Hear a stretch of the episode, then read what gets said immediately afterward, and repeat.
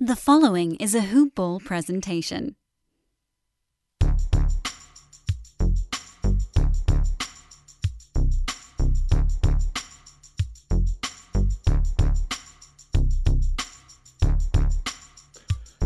Hello, and welcome to the Hoop Ball DFS Today podcast. We are back. It's Haaris Kermani. I'm Micah Patra. We're here to break down this wonderful, fantastic Thursday slate. November 4th, five games on the card. Haaris, you uh, we talked about it before we got on the show. You're having a, you're having yourself a pretty nice night over there, aren't you? I cannot complain about the night whatsoever. As I was telling you earlier, Raptors 4 0 on the road now. Can't be beat. Bet365 is great on it too. They keep uh, giving underdog odds to them, and I just keep cashing them in. So enjoying that side, and DFS has been pretty good too. A shout out to a number of people that messaged me about the uh, Gary Trent pick from the last one. They seem to really enjoy getting that one and putting it in. So I'm glad it worked out for everyone, and that it was a good night. It's nice when you can cash in on your Raptors, and then our listeners can as well. So there you go. Uh, you are our in-house Raptors expert, so whenever there's a go-to question about the Raptors, make sure you guys jump on it, hit up Haaris. Uh, there's not too many people I could talk about or talk to that know as much about the Raptors as you, man. And goes to your credit, Mr. Season Ticket Holder. You're watching them every single night in person. Uh, that that helps. It helps. Believe it or not, guys. If you watch the games, you will know more. But having a pretty nice DFS night myself right now did pretty well last night, so hoping to make it two straight. I uh, don't know if this doesn't look like it's going to be a night I'm going to ship it home, but anytime you finish, you know, and use these GPPs more than doubling your money, you got to feel pretty confident. Even if you break even in GPPs, that's a win in my book, because we're really playing to get that you know top one percent. So uh, as long as you're not losing, that's a win. We'll take it. But we got an interesting slate, and I think interesting is is an easy way to put it. Only five games on the card, but boy, is there some value. So before we jump into anything, though, quick shout out to our presenting sponsors over at Manscaped, guys. Head over to manscaped.com, use that promo code hoopball20, get 20% off plus free shipping on your entire purchase. All of your male grooming needs, the number one male grooming needs business in the business, I guess you could say, for everything from conditioners, toners, travel kits, the ear, hair, and nose trimmer lawnmower, which they just they keep upgrading, and that's the great thing about Manscaped, guys. They don't get stagnant on their products. If there's a way they could tune it, make it better, they will. And great part about it, maybe you have the old old old lawnmower. There we go, and you want to try the new one. Use that promo code, twenty percent off of it plus free shipping. We have holidays right around the corner. Great gifts for everybody. So head over there, hoopball20 for the 20% off plus free shipping. So we'll dive right into things. Like I said, this is going to be a very interesting slate. There's a lot of ways you can go wrong with it, a lot of ways you can go right. But we'll start off at the top. Philly traveling to Detroit, taking on the Pistons. Second night of the back to back for Philadelphia. We do not have their injury report yet, but for the most part, we know what's going on over there. For the Pistons, Saben Lee has been ruled out, and it's uh, G League assignment. Him, Isaiah Livers, Chris Smith, all in the G League right now. So nothing to worry about there. For the most part, they will pretty much be good to go. No game total, no spread just yet. Probably waiting just because of Philly, but like I said, most of that information we have readily available for Philadelphia. We know that Tobias Harris is out. We know Ben Simmons is out. Danny Green said he's going to miss the next few games. So those are the three main injuries that we need to be concerned with. I'll pass it over to you, Haaris. I'll let you start with the Philadelphia Sixers. Uh, you know, what are what are you looking at? There's a lot to like here we saw a lot of the value in, in the minutes kind of get this uh, distributed tonight. But who are you playing? Yeah, and obviously them being on a back to back makes that a little bit more interesting because then Joel Embiid situation kind of comes into it, whether he's in any way limited, whether he's playing at all. I mean, I doubt that he gets rested just because they're out Tobias Harris. Obviously, Ben Simmons continues to be mental healthing it up. So no idea when he gets back. But uh, you're right. You're getting a lot of distribution on the minutes, and there's a lot of guys that have come in and gotten pretty decent usage. And if you're looking from a value perspective, you know. Georges Niang, sitting at 4,400, has gotten thrust into the starting lineup, getting 31 minutes in this last game against Portland. You know, seven of 16 from there, dropped 21 you know, he's clearly going to be a guy that they're looking to as far as offense is concerned. Obviously, Tobias Harris had been their primary guy to be able to shoot from the perimeter, but they're going to need a little bit of help there. Seth Curry's going to need a little bit of help. But speaking of Seth Curry at 5,900, he's probably a guy who's going to be a big focal point of the offense now. Uh, you've seen he's been running a lot more from a point guard perspective, even though he's listed as a shooting guard. You know, he's been racking up a decent amount of dimes in that point as well. So, you know, a guy I'm really looking at. I like that 5,900 price tag for the upside he has. I do think this uh, Philly Detroit game, just because, you know, Philly's coming out on a back to back going to be a little bit uh, tired, and it's not like Detroit is uh, really going to run you out of the building. So I expect the game to be actually relatively tight going all the way through, especially because Detroit's playing at home. So, you know, I'm happy to have a little bit more exposure. And then finally, my favorite value play, which I'm going to speak about a little bit later, is uh, Matisse Thybulle. Just plain and simple, it's always been a situation of him getting minutes and him also getting a little bit more usage. His minutes have now kind of gotten pretty secure in that 30 minute area, which is great. But more so than that, he's getting more shots to kind of complement the fact that he's always going to get you steals and blocks. So at his bottom barrel price of 3600 i think there's a lot of upside over there and i'm going to be looking at him a lot to be able to fill out some of the uh, studs that i'm hoping to fit in otherwise well said. Yeah, Thybulle, especially great play on FanDuel, where they reward a little bit more points for those steals and blocks. But 3,600, fantastic price tag. Uh, Niang actually, I believe, uh, came off the bench, which doesn't really matter. We'd actually rather see that, in my opinion. He's getting that bench usage. Still played 31 minutes. Um, they continue to start Korkmaz, uh, and then they they started uh, Thybulle in place of Danny Green. But there's so many options on this team that we can play. So many, so much value. Thybulle, Niang, both fantastic value plays, in my opinion. We're, that's going to be the theme of the night is the value. I really do like Joel Embiid, even though it's a back-to-back 10-5. He's one of my favorite plays on the slate. He should absolutely destroy in this matchup. Um, I mean, Stewart hasn't really been able to do much of anything this season. Uh, really struggling, showing that expanded role, and is is not losing it anytime soon. Uh, but I can easily see him getting into foul trouble pretty early on this, and then if Olynyk comes in, he, will get bullied. Uh, they're going to need Joel Embiid out there. The Olynyk matchup, you know, stretching him out, pulling him away from the paint. That's not going to that's not going to take Embiid off the court. Uh, they're going to need him for every single minute in this one. He didn't put up a great fantasy game tonight, but it's it's bound to happen. 10-5, we're gonna have plenty of money to spend. Normally, I would be shying away from that price tag a little bit, but uh, the only question that's going to come into is you know how many centers are you to play? Uh, there's to be a lot of value at the center position, and that's where I think Embiid might come in as a little contrarian where if you choose to, you know, only spend down at one center spot, you might get a lower ownership on Embiid as well. So I have interest in Embiid. I have interest in Korkmaz. Uh, not as much as Niang and Thybulle, but all four of those guys very, very much in play for me. On to the Detroit side, and, uh, and Seth Curry too. I'm not gonna say he's a bad play. I just the way my builds have been looking so far, I just wasn't falling in that price range too much. But on Detroit, Cade Cunningham, man, 4K. Uh, it's a tempting price tag. It's another uh, it's another value option. You know, one would imagine that this shot is going to fall eventually. He had no real restrictions in that last one. Even during the blowout, he played 29 minutes, took 14 shots, made two, 0 of 9 from behind the line. I'm not afraid to go back to the well here. And there's one thing I, I, I love is when people do get scared, they check those box scores and they're going to say, well, there's value all over the place. Why would I take a chance on him? You take a chance he's the first overall pick and he's taking 14 shots. Uh, it's that simple to me. You know, even if he shoots these at a 30 to 35 percent clip, which is still not great, he's going to return the value on it. He's a tall point guard, very lengthy point guard. The steals, the rebounds, those things are going to come to this kid. He's still. It's only been two games, so I don't mind going back to the well with Cade Cunningham, looking at him as a value play. Outside of him, uh, I think this is a pretty good matchup for Saddiq Bey. He struggled with a shot in that last one as well, two of 13. But I can see him having a you know one of those seven to eight rebound games getting close to 20 actual points. Lands in that 5,900 range, so it gets a little tough for me there.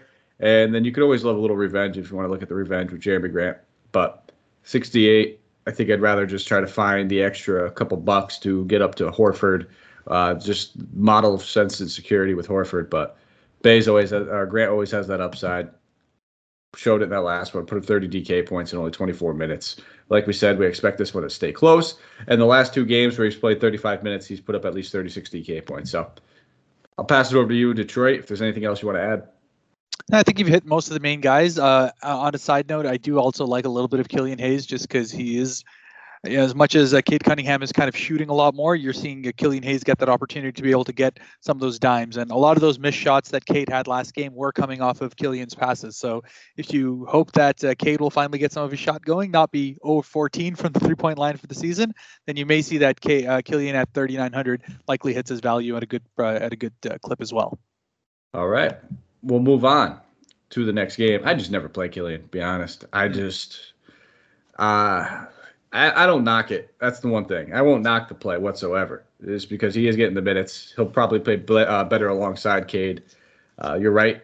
The assist will definitely go up. I just, you know, with all the value available, I just don't know where his ceiling's at right now. I feel like his ceiling's maybe 34, 33, which if you got that, you'd be happy. But we've yet to even see that ceiling game quite this season. And we have some plays that we're about to talk about right now who, you know, could easily crush that, get you 50. So uh, we have Atlanta, uh, Atlanta defending their home court against Utah. No, uh, no injury report for the Hawks yet. Back to back for them as well. For the Jazz, though, buckle up. A lot of people out. Um, Donovan Mitchell is questionable. We saw him hobbled, injured his ankle in that last game. I would be shocked if he plays. We know that Rudy Gay's sitting out dealing with the right heel injury. So those are the two big ones. Royce O'Neale also questionable. If he sits, it's going to open up some power forward spot, power forward minutes, probably Joe Ingles. Uh, and like I said, if Mitchell sits, we'll probably be looking at guys like Clarkson. Uh, Conley gets a nice little usage boost. So there's a lot to like here. I mean, the elephant in the room is going to be Hassan Whiteside at 4,100. We're playing him.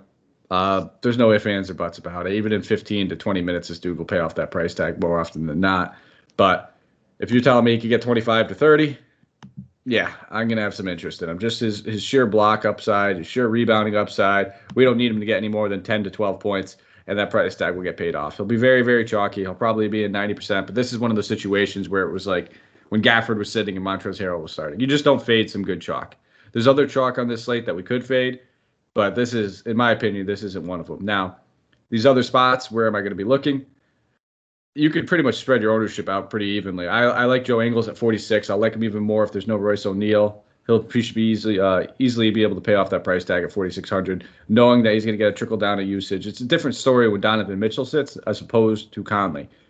There's playing time, and then there's about 18 shots that are going to go around. So Clarkson, if he starts, comes off the bench, doesn't matter to me. I like him in both situations. I actually prefer him off the bench just so he gets that second unit bench usage. He's a guy that I could easily see finishing this game at close to 20 shot attempts. So I have interest in all three of those guys. I'll be mixing and matching, and I don't mind even taking the stab at Conley at 63. We saw him put up 30 points in that last game, took 19 shot attempts.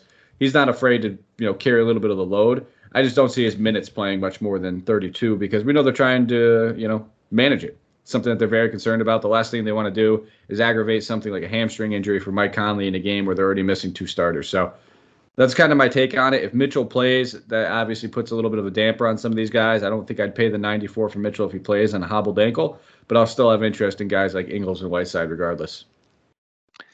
Yeah, I don't think there's too much to add over there. Uh, just from the Whiteside perspective, you may see him uh, split a couple of minutes with uh, Eric Paschall as well, just at that you know complete bottom barrel 3000. So if we get to a point where you know you need a, a, guy to be able to fit in, I do expect him to actually be able to get to uh, close to 20 to 25 minutes in this one. So should be pretty good for his three grand as well. You tell me we have more value. I didn't. no, absolutely right. And depending on who, if Royce O'Neale sits, um, they might actually they might start him just to keep and then keep either Clarkson or Ingles off the bench, yeah. just to keep one of those ball handlers off the bench. That could be an option for them. So keep an eye on it. It's a pretty early game. We'll, we'll probably have a decent idea of what the starting lineup looks like. But uh, over to the Hawks. Everybody pretty much good to go. John Collins was questionable coming into tonight's game. Ended up playing, played pretty well. But who are you looking at in this matchup? Yeah, see, the one problem I always have in Utah matchups is just always that pesky defense that gets you know people a little bit lower because I was going to say, hey, Trae's getting back to normal, had a great night as well coming out tonight. If uh, with me being a little bit more worried about uh, Embiid as an example for his uh, top price tag, Trey may be a spot where I may be interested in going. But again, it's just one of those where it'll probably end up being a contrarian pick just because Utah's defense is always stifling. Uh, John Collins continues to be the guy as far as uh, Atlanta's been concerned. You know, you've been talking about it as well as just a rock solid floor the upside is always there. If he has a really great night, he can always give you that 40, going closer to 50. And then beyond that, there's just always these uh, these guys that have otherwise tempting price tags. I mean, there's no reason in my mind why Huerter shouldn't break 3,900, but he hasn't been involved enough in the offense to be able to do that consistently. DeAndre Hunter had an amazing night tonight, dropped 26. Was waiting for that all season, but uh, you know, going to chase that might be a problem as well. So it's just one of those where The only guy I really trust is John Collins, and I may have uh, some contrarian in Trae Young, but these value plays, as you said, there's better value plays out there, so I'll probably stay away from the Atlanta ones. Yeah, Atlanta's going to be very. You said it perfectly. Very contrarian on the slate. I don't mind looking at John Collins. Uh, you should be able to have a plus matchup at that power forward position, not having to worry about Rudy Gobert. Yeah, Hassan Whiteside could get you five blocks, but he's not good at defense. There's a big difference between Hassan Whiteside blocks and Rudy Gobert blocks. Uh, Rudy's actually good at defense. Whiteside, not so much. He's going to allow a ton of points just because he goes for the those weak side blocks and gets them. Doesn't mean that he's protecting the paint. There's a big difference. So I don't mind uh, taking a look at John Collins. I was very high in Clint Capela on tonight's matchup. Played extremely well against that Brooklyn interior, but it's a back to back. So I, I, get a little hesitant with him on back to backs just because he's somebody that they've been trying to limit more and more through as the season went on. So they need him for playoffs. Let's be real. So I think it's probably just John Collins for me as well. I'm not chasing that Hunter game. Shot 10 of 11, 6 of 6 from deep. So that's something that is, you know, very normal for him. Uh, but wouldn't mind taking a stab at here, uh, Huerter as a contrarian value play. They're trying to think, show people are talking about him being traded. I don't know. He just signed that extension, so it's kind of tough to trade him after he signed an extension. So we'll have to see. But if that's the case, we could see him get some extra run in this one. But on to the next one. 7:30 Eastern Standard Time game. Boston Celtics traveling to Miami, taking on the Heat. Celtics second half of back to back for them as well. Heat for the injury report. Victor Oladipo, Max Strus, Marcus Garrett all ruled out. KZ Okpala is questionable. So this is going to probably be the best actual basketball game of the night. Uh, very exciting game.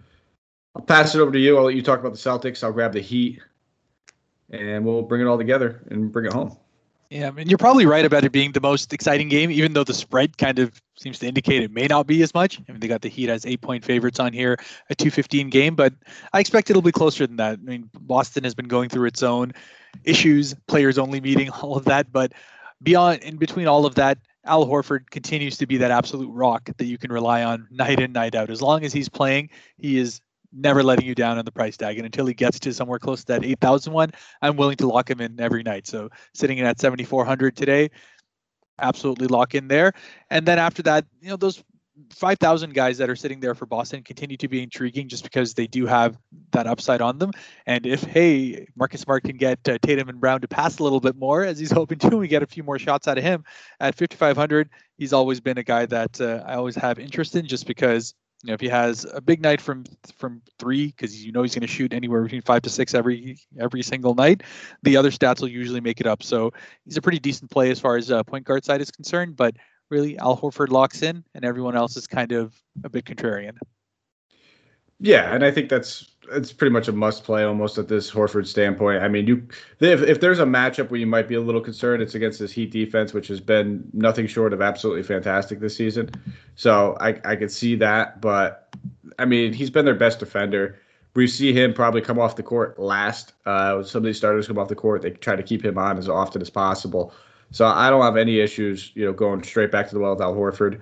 Uh, Tatum, yeah, he becomes contrarian just because of the guy on the other side of the ball, which you know, slightly like him a little bit more, but he played well against the Heat actually last year. So, you know, looking at that matchup for what it is, uh, I think they played about three games and he was averaging close to 29, 6, and 5.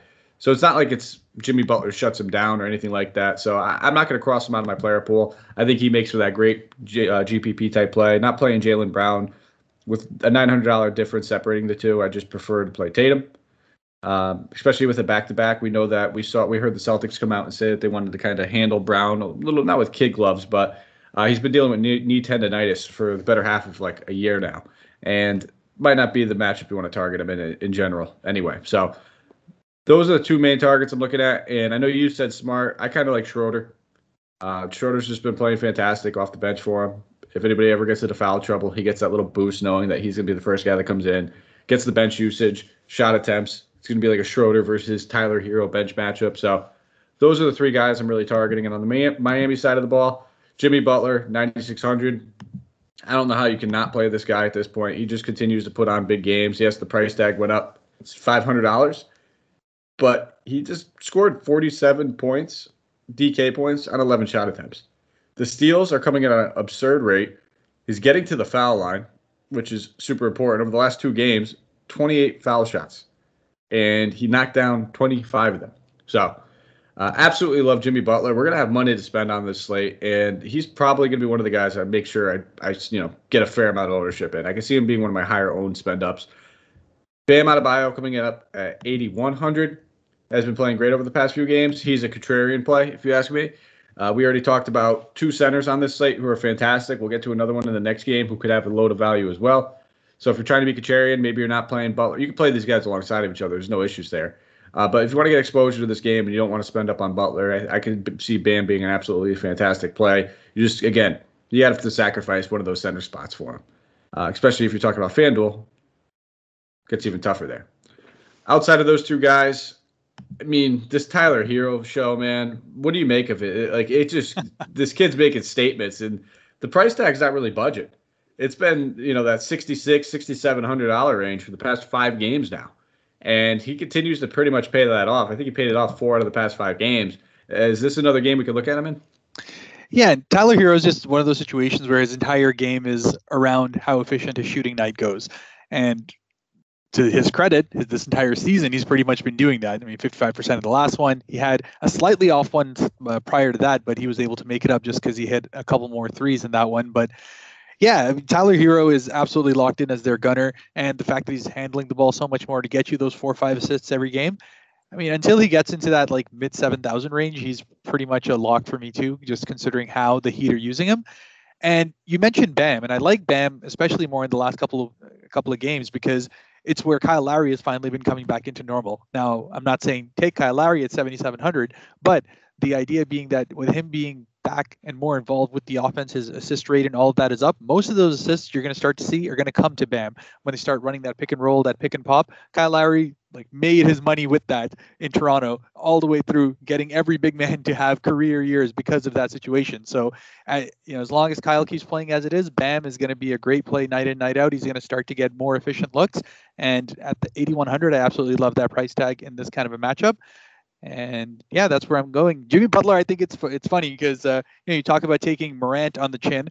I feel like I take Jimmy Butler on the chin every single night, where it's like, yeah, you know, uh, I have him in lots of season long leagues. I absolutely love his game, but his entire thing to me has always been all right he's not going to shoot enough threes. Is that going to mess me up from the fact that he's like a 9000 guy? And then he kicks me in the nuts every time. So i'm sure it'll happen again. Jimmy continues to be awesome. He's going to be a great play but i'm always fading him. It's just the thing i do yeah you're you're always going to have those couple guys that you're ready to take one off the chin and as long as you have a good pivot it's not going to hurt you and i'll tell you what I didn't take one off the chin from Morant tonight. Uh, that was a good feeling. Uh, he came out and he played well. He played very well actual basketball. They won by two in that game. Uh, had that you know pretty sick 360 layup right at the halftime, but yeah, uh, did not come near to his salary. Did not come even close to paying it off. Finished with 18, six and six with three steals. So you know you're gonna you're gonna be right on a lot of those. And i think for the most part we were looking at morant just being a little bit too elevated at a price tag in general despite how good of, of a talent he is. And he's a future face of the nba he's gonna be fantastic for the next 10 years. Uh, but jimmy he's a guy that we know is, is should be priced around that 9k mark and has been priced around that 9k mark for the past few seasons. And yeah so what? We're paying an extra what $600 for him on this slate when we have too much value as it is? Uh, I'm, I'm okay with doing that but you're always gonna have a few of those guys. I got probably ten of them in my arsenal. Where listen, if they beat me, they beat me. Uh, I'll live to see another day. And you don't usually lose your slate because of one guy going off that you don't have. You lose your slate because you played somebody that's not going to do well. So I try not to focus as much on which guys I'm I'm not having in my lineup, uh, as opposed to which guys I do have in my lineup. That's always one of the outlooks I try to take. But uh, I'm right there with you. And, and, Bam has been just stifling centers on defense. He's like allowing. I I saw it on Twitter the other day. Some absurd stat where opposing centers are shooting like 20 something percent, or maybe it was even 20 percent against them this season, which is just absolutely insane. So I wouldn't even think about Robert Williams, but now that I said that, uh, it'll probably be the Robert the Robert Williams game. But on to the next game, 10 p.m. Eastern Standard Time game. So a two and a half hour gap in between these two games. Uh, so make sure that you know you got these last two games slotted toward the bottom of your lineup. That way, if you need a late swap, you could. Houston Rockets traveling to Phoenix, taking on the Suns. For Houston, Danuel House Jr., Garrison Matthews, both ruled out. Daniel Theis is questionable with that toe soreness. Saw him sit out that last game. For the Suns, DeAndre Ayton is questionable along with Cameron Payne. Dario Saric remains out. Probably won't be back at all this season. But as far as a game total and a spread, we don't have it. Probably because they the Ayton news. That's what I imagine. But I'll pass it over to you, Houston Rockets. What do you like? And Houston again is one of those guys, well, one of those teams where there's all these guys that are at price tags, which I find incredibly intriguing, and then they always seem to screw me over. But on the other hand, just from watching a lot of Houston games, I enjoy the way they play.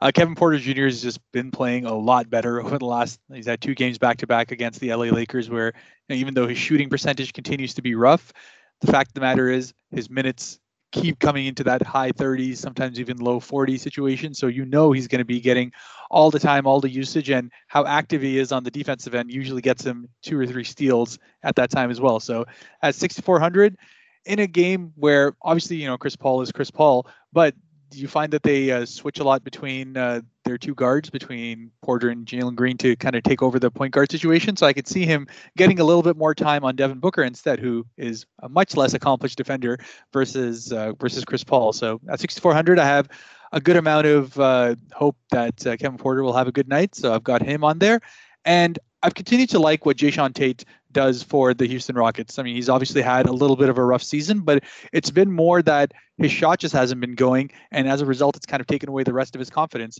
But he came back in that Lakers game looking much more engaged. He's almost like a, a Pat Beverley, who's a more offensively inclined guy. So if he can get that kind of engagement, he's often going to be a guy that kind of fills a stat sheet across the board. So again, in a Phoenix matchup, which is likely going to be pretty close uh, in comparison to the uh, other matchups that are there, and probably a pretty high-paced one as well. I do like Jae'Sean Tate, especially the fact that he's a small forward, power forward situation at 5,200. So those are the two main guys I'm looking at, and Sengun is always a, a thing at 4,100. So if you're uh, trying to be a contrarian to Whiteside, which you probably won't, you're going to take him in every one. But at 4,100, Sengun is always one of those guys that has the capability to do a lot more. He's just kind of been giving you that ceiling of about 26, but never know you could do more than that as well. I think his ceiling is much higher than 26 yeah. too. Yeah. If he's if he's playing 25 to 30 minutes, his ceiling could be 40, 45. Uh, this dude has such an arsenal. I think last game might have been one of his lowest steal games that he's had so far in the season, with only one.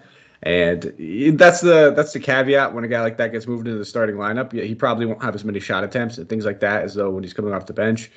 But keep in mind what team they were going against. Uh, there's this guy named Anthony Davis that can sometimes put a damper on a lot of the things that you're expecting to go well for opposing big men. So I don't mind looking at Sengun. That's and that's the issue that I run into on this slate is how many centers I do like and how much center value we do have. Yep. The the caveat, this game, like I said, it's not starting till 10 p.m. So maybe we don't have that Theis news. So there's a great pivot just in case though that we can get to in that next game. But I'm with you. Uh, I think Sengun and uh, Kevin Porter Jr. are probably the only two people I'm really looking at. I haven't been playing too much Christian Wood at that price tag, though he paid it off in that last one. Shout out DJ Santa Caps, writing him up in the article. But I just don't see myself going to too too much of him at 8,800, especially because he plays center. Uh, on to the Phoenix side of things. DeAndre Ayton, big big question mark right now. Signed out that last game. Saw JaVale McGee draw that start. JaVale's only 3,900. Only played 19 minutes, but JaVale can pay off a price tag at 19 pretty quickly. Uh, 24 DK points in that one with only five rebounds. I expect the rebound numbers to tip up, especially against this team that likes to play quick. More shot attempts will come. And this could be a game where we just see JaVale McGee absolutely dominating in transition. Uh, it's one thing that I haven't really seen from Sengun so so far is I guess a hole in his game is that transition defense. So I can see rim running JaVale taking advantage of that. Another guy we need to talk about would be Frank Kaminsky. Uh, came out and dominated 3,500, put up 35 DK points. So both these guys are very, very much in play of eight and six. I'll have shares of both of them. Probably go with Kaminsky a little bit more, just based upon that it is a power forwards eligibility as well. So maybe I could end up playing guys like Embiid and Whiteside, and then use Kaminsky as some more value if I need to or maybe it's Embiid Sengun. Don't do that. Play Whiteside. Uh, whatever you want to do. you can mix and match there and still get some shares and some ownership into this advantage at the position. So I don't mind taking those two guys. Outside of them, Chris Paul and Booker feel a little bit too expensive for me. If I had to play one of them, it would probably be Devin Booker. We know that the shot attempts are always going to be there for him. Has taken at least 20 shot attempts over the past three games, just hasn't been shooting the ball well over the past two. And this is a matchup where I can easily see him taking advantage of the rookie. So I think those are the three guys I'm looking at most. I wouldn't knock you if you wanted to take stabs at these mid tier guys as well. I just think it's more of a stars and scrub type night for me. Yeah, no, you're absolutely right. And I mean, watching that last game for the Phoenix Suns, they ran a lot of uh, pick and roll between JaVale McGee and Chris Paul, and tons of those Chris Paul assists came from just rim runs that JaVale McGee was getting, and it was key to their comeback. So I definitely see uh, you know, Monty Williams going a lot more to that JaVale McGee and then moving it a little bit away to Frank Kaminsky. The other uh, wrinkle that comes into all of this is that when DeAndre Ayton is out, a lot of the primary rebounds go to a guy like Jae Crowder, who you know had a 35 and a half night on the other on the other game, even though he didn't shoot all that much, ended up 13 points, you know, five of seven, pretty normal. But it was the eight rebounds, five assists that kind of became a lot more interesting. You saw him become much more involved with the offense. And again, from a, a pivot perspective, a power forward guy who you, know, you may want to uh, look into, I think Jae Crowder at 5,000 makes a lot of sense for if DeAndre Ayton's out, he's going to become a primary rebounder and a secondary playmaker when Chris Paul is sitting. All right, final game of the night, 10:30 Eastern, Standard Time, OKC. Thunder traveling to LA, taking on the Lakers. For the Lakers, Trevor Ariza, Sekou, who's in the G League, Talen Horton Tucker, all ruled out. Dwight Howard is questionable. Wayne Ellington, Anthony Davis, both probable. If you look, you'll see LeBron has that questionable tag, but he's not being listed on the injury report, so we can assume he is going to play. Actually, no, I didn't scroll down. He is listed, questionable still. Uh, I assume he's still going to play, though. He's played through that ankle soreness. Kendrick Nunn out as well with that bone bruise for OKC. Luguentz Dort is questionable, so is Gabriel Deck. And that is all we need to be concerned with. So we'll have to we'll have to monitor the LeBron news, but like I said, I, I'm assuming he's going to play. 217 and a half game total. Lakers being favored by a whopping 13 points. Mm. So this is going to be a very contrarian game for me. You know, I mean, this game stayed close enough in the last one for a lot of these guys to get the value.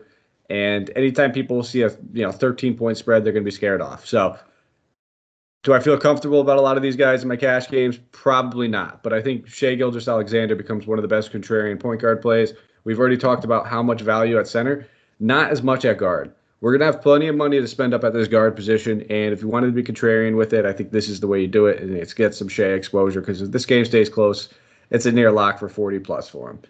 Uh, outside of him, only other guy I have any interest in. Giddey's price tag getting a little up there at 5,800. Not the matchup I generally want to target him in. So I don't think I'll go there necessarily. And I haven't been finding myself at that price range so, so much.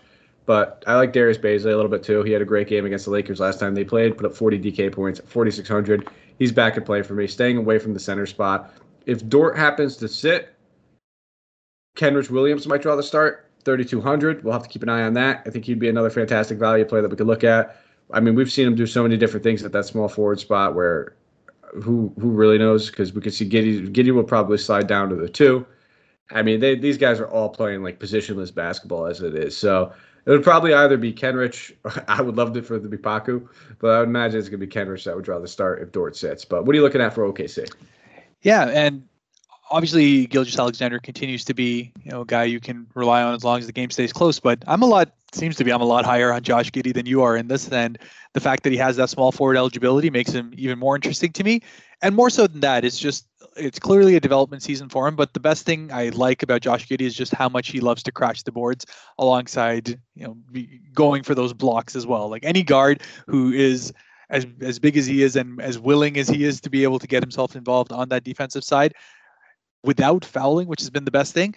That absolutely keeps him in play for me. Um, he had a great game against the Clippers, and you know the, the way that he's playing, the way that he's getting his minutes consistently, I you know, I don't see him dropping anything less than that floor of 27 and a half that he's had in the last uh, five games with, you know, highs that are sitting at 47, 38, 38. So at 5,800, even though I guess technically you can say, you know, for a rookie, it seems kind of pricey. I think uh, this is a great spot to be able to take him. And that small forward spot makes it so that, hey, if I can get a point guard guy in there, I'm very happy to do so. Now, do you think the LeBron factor has anything to do with this game, though, with Giddey? Because he LeBron didn't. I don't believe. Maybe I'm wrong. Let me double check this. I don't think he played in that game. Uh, so that's probably why we're seeing a higher spread and or game total and spread mm-hmm. than we did in the last one. I'm um, not saying you know LeBron is always focused on defense. Sometimes it's actually the contrarian, where it's just he's okay with letting you get a bucket here and there. Mm-hmm. Uh, but I don't think he's want to get, get gonna want to get punked by a rookie either. So, uh, listen, I, I like Giddey. Uh, I think I love him as a talent. I think he was one of my favorite players from this rookie class coming into this season. Uh, somebody that I didn't expect him to be this good this quick. I thought there was gonna be a little bit more development time, but once we saw him kind of playing in you know preseason and things of that nature, he just looks like he's very focused, NBA ready, young young guy, but he has a grown man's body. Um, but 5800 it's way it's a way to get exposure to this game if you don't want to spend up. If you're a little worried about that spread you know we we know he only needs about 27 28 minutes to pay off his price tag. So i'm not going to cross him out. Uh, just not a guy that i'm overly you know focused on or hyper focused on with so much value and so many studs that like i said I, am I'm, I'm more or less going with the stars and scrubs approach. Mm. but if i land on that 58 6k mark i definitely won't shy away from him. Uh, Oh, sorry. Were you say something? Oh no, I was going to say. Uh, I mean, we seem to have the, the assumption that LeBron is going to be playing here, but I'm actually a little bit more, I guess, skeptical of that because it just seems like of all the games to potentially take a rest and ensure that he keeps himself going, is this one? And I feel like it might be, but obviously the advantage we have over here is it's a 10:30 game, so we'll keep an eye on the news. But I wouldn't be surprised if he sits. Just saying. No, no, you might yeah. be right. I, am I'm, I'm looking at that last game against Houston, and they barely won that. So I, you know, at the, at the, same point, I'm like, uh, do they want to take the chance? But maybe in that in that 13 point spread, sometimes Vegas knows a little bit more than us, where that kind of has me thinking as well. Where it's like, right, it would probably be closer to like you know 10 uh, if he was sitting, but it, it might be the 10 point because he's sitting, and then also because the Lakers are home, they give you the extra three usually because of the home team, somewhere around that range. So who knows? We'll have to keep an eye on it, but you're absolutely right. Giddey would be a much better play if LeBron does sit, just because A, the game stays closer, B, less defense he needs to worry about. But on the Lakers side of the ball, I guess we're gonna have to wait on the LeBron news. But as far let's, I mean, we could look at this from both angles. You know what I mean? Like if LeBron plays, uh, out of these three guys, all priced over 10K now, which at one point they were all priced much much lower than that. Uh, I think I would prefer Anthony Davis out of the bunch. It's I don't say it confidently. Mm. You know, I like Jimmy Butler point per dollar better than a lot of these guys because I know that he's going to be top dog of his team, and he's several hundred dollars cheaper than all of them. Um, Joel Embiid, I think I like more than all these guys, so it gets into a little bit of a, you know, tug of war battle at him as well. But these guys can play different positions, and I we already talked about all that center. So for me, it's probably going to come down to a lot of construction standpoint and a lot of how my builds are. You know, if I'm playing Shai, I might run it back with one of these guys. Now, if LeBron sits, Westbrook becomes a, a must play. Um, Davis becomes an absolutely fantastic play, and you'd be able to play both those guys if you wanted to. You'll have the value to play both those guys if you wanted to. So that's kind of the way I'm looking at it. It would probably be Anthony Davis if I had to pick out of the bunch. If if LeBron sits, though, I think both these you know both these guys are very much in play. And I'm not really mentioning LeBron James. Sometimes that comes back and bite me, but I I probably out of a lot of the DFS guys out there, I probably play the least amount of LeBron James. Mm. Uh, I do not play a lot of LeBron. And he's one of those guys where I guess I could say it. I'm okay to take it off the chin if he has his big game. And I almost anticipate it most nights. But, you know, if, if he gets you 45 or 44 here, you're not going to be too happy with it, especially with all this value out there and the guys you could have spent up on and everything else. So, outside of them, though, not a whole lot of interest to go around. It's just not a lot of usage. We know that when these three guys are healthy, the most shot attempts somebody's probably taken outside of maybe Carmelo Anthony because he's just boys and just doesn't care. He'll get the double digit ones, but I'm not paying 53 for him with all the value available. You know, is, you know maybe Kent Bazemore if you're trying to be contrarian for the steals, but we have better value available. So I don't think we need to go there. I'm not interested in the Lakers as a whole until or unless we hear early on in the day, last game of the night. So does LeBron sit? Yeah, and that's exactly where I was. So if LeBron sat, then I had Westbrook shares, but by and large, I just didn't care to have any of the Lakers in this. And I'm right there with you as far as LeBron's concerned, because when I think about a guy that's in the 10K, you know, 11K range, I want to think about a guy who can drop 70. And LeBron at this point, just in this point in his career and this point of how he's playing, if he's dropped 50, he's probably already won the game because he's done all the other little things to get you there. So he's likely not going to have the kind of game that really makes it like an eye-popping 10,000 slam dunk pick. So I also play very little LeBron. On the other hand, I play a lot of Harden, and that usually seems to bite me in the butt. But uh, the guy's your guy. Did that to me tonight. I had him in. Uh, I think we were talking about before we got on. I had him in a couple of lineups. I, you know, I, I probably played you know five or ten different lineups tonight. I, I didn't max out anything, you know, but I had him in, a, in like one or two single entries. Uh, as I, I always make a contrarian single entry lineup. I, you know, I'll, if I do you know eight yep. different contests for single entry, I'll have like one or two that's a contrarian. Uh, he was in my contrarian, and the contrarian was doing better than the other. Uh, they're both doing fairly well, but if I'm just, I look back on it and I'm like, any, why did I play him? I didn't like him in the begin with, and I talked about on the podcast. He wasn't one of my favorite spend up guys, but it came down to that position eligibility, and I, I didn't love the point guard spot. I didn't have enough to go up to Curry, so I was like, you know what? It's James Harden. We know that 60 to 70 is capable. He, he could do that. Look at the matchup easily get it. And then uh, yeah, what did he put up like 44 or something like that, 45, whatever it was. Not enough. That's that's what it was. But that brings us home. That is all five games. We'll talk about our player tier segment now. I'll pass it over to you, your expensive tier guy. Who are you looking at? Yeah, and from the expensive tier perspective, honestly, with with all of the potential question marks here, it's really just it's Trae Young that seems to be the one that last man standing there for me. I like him at that uh, that 9900 overall. As I said, the downside is the Utah defense. But if Donovan Mitchell's out, it's likely going to be a closer game, which means you're going to get more usage out of Trae. You're going to get him taking a lot more shots, and just from a volume perspective, he's likely going to be able to pay that off pretty well. Uh, his dimes are getting back. You know, the rest of the offense is getting there. So for 9900, he's my favorite play, expensive wise. I really hope you said Butler or Embiid just to make my life a little easier because I'm really torn on these two. I'm going to say Butler though, uh, just because of the eligibility at the position where we talked about so many centers. Um, I just love him. Uh, I, am a big Jimmy Butler fan. There's no doubt about it. I think I like the price tag. I like the matchup, uh, the way he's been playing, getting to the foul line, just you know being more assertive. So I'll take Jimmy Butler at his price tag. In the mid tier, I think I know who you're going to say, just to spite me a little bit. But uh, I'll pass it over to you. Who are you looking at? It's Kevin Porter Jr. at 6,400. He continues to be a guy that one I just like the upside of night in and night out. So I just find that I'm playing him so often, even when he was back in his 7,000s. But now he just seems a lot more uh, engaged, even though his turnovers are so annoying, and he'll always get five to six. In that mid 6,000s one, I can easily see him dropping a 40. I thought you were going to go Horford for sure. No, see, Horford seemed too easy, so I was going to leave that to yeah. you. No, so I kind of agree. And yeah. at 7,400, he's kind of almost out of that mid tier. So yeah. I'll go Mike Conley. Uh, 6,300. I, you know, if there's no Mitchell, I'm not expecting 38 minutes or anything like that from Conley. I don't think the Jazz will do that with him, but there's a couple benefits. He's going to get extra shot attempts. He'll probably see 15 plus shot attempts. Uh, going against Trae Young defense is always a plus. You can't go wrong with that either. So uh, I'll go with Conley here. And then the value. Where do you go? So much of it I'll let you take it. Yeah, and it ends up being in that Philly and Detroit game. So honestly, it's between uh, Thybulle and Cade, both of them sitting at that uh, you know 3600, 4000, that little range over there. I'll probably lean towards Thybulle altogether, just because he said that steals upside alongside the fact that he's getting more shot attempts, more comfortable within the offense itself, and they'll likely be using him that little bit more with uh, Tobias Harris continuing to be out. At 3600 is my favorite. Well, there we go. I mean, well, we we could probably give two each on this if we really wanted to, and those were two of the better ones I like. Um, the obvious is Whiteside, I think, forty one hundred, and then uh, I guess a little bit of the less obvious would probably be Frank Kaminsky. If we happen to see that there is no DeAndre Ayton, keep that in the bottom of your lineup though, so you could do that pivot and you can make that swap if you'd like.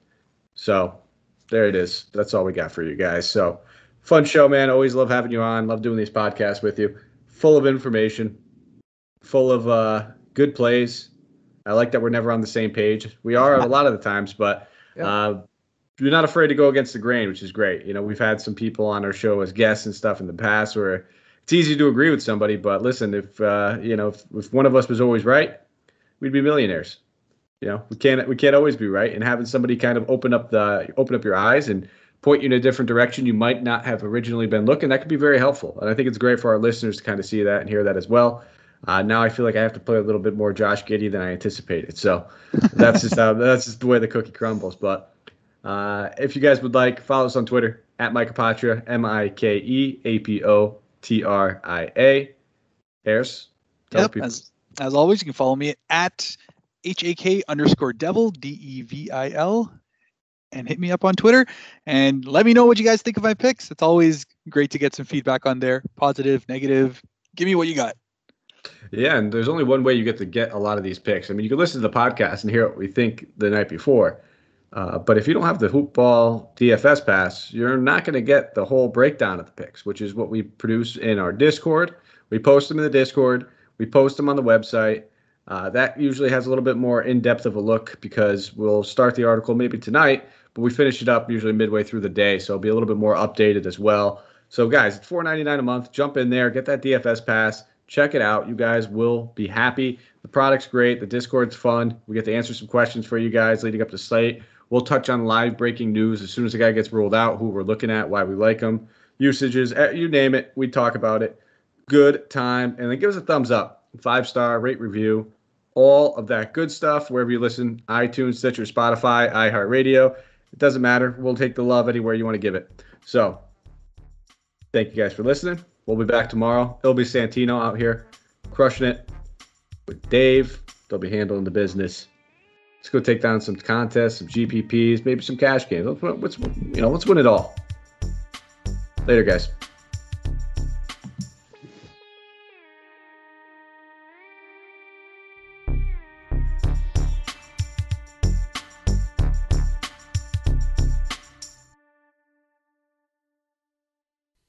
This has been a Hoop Ball presentation.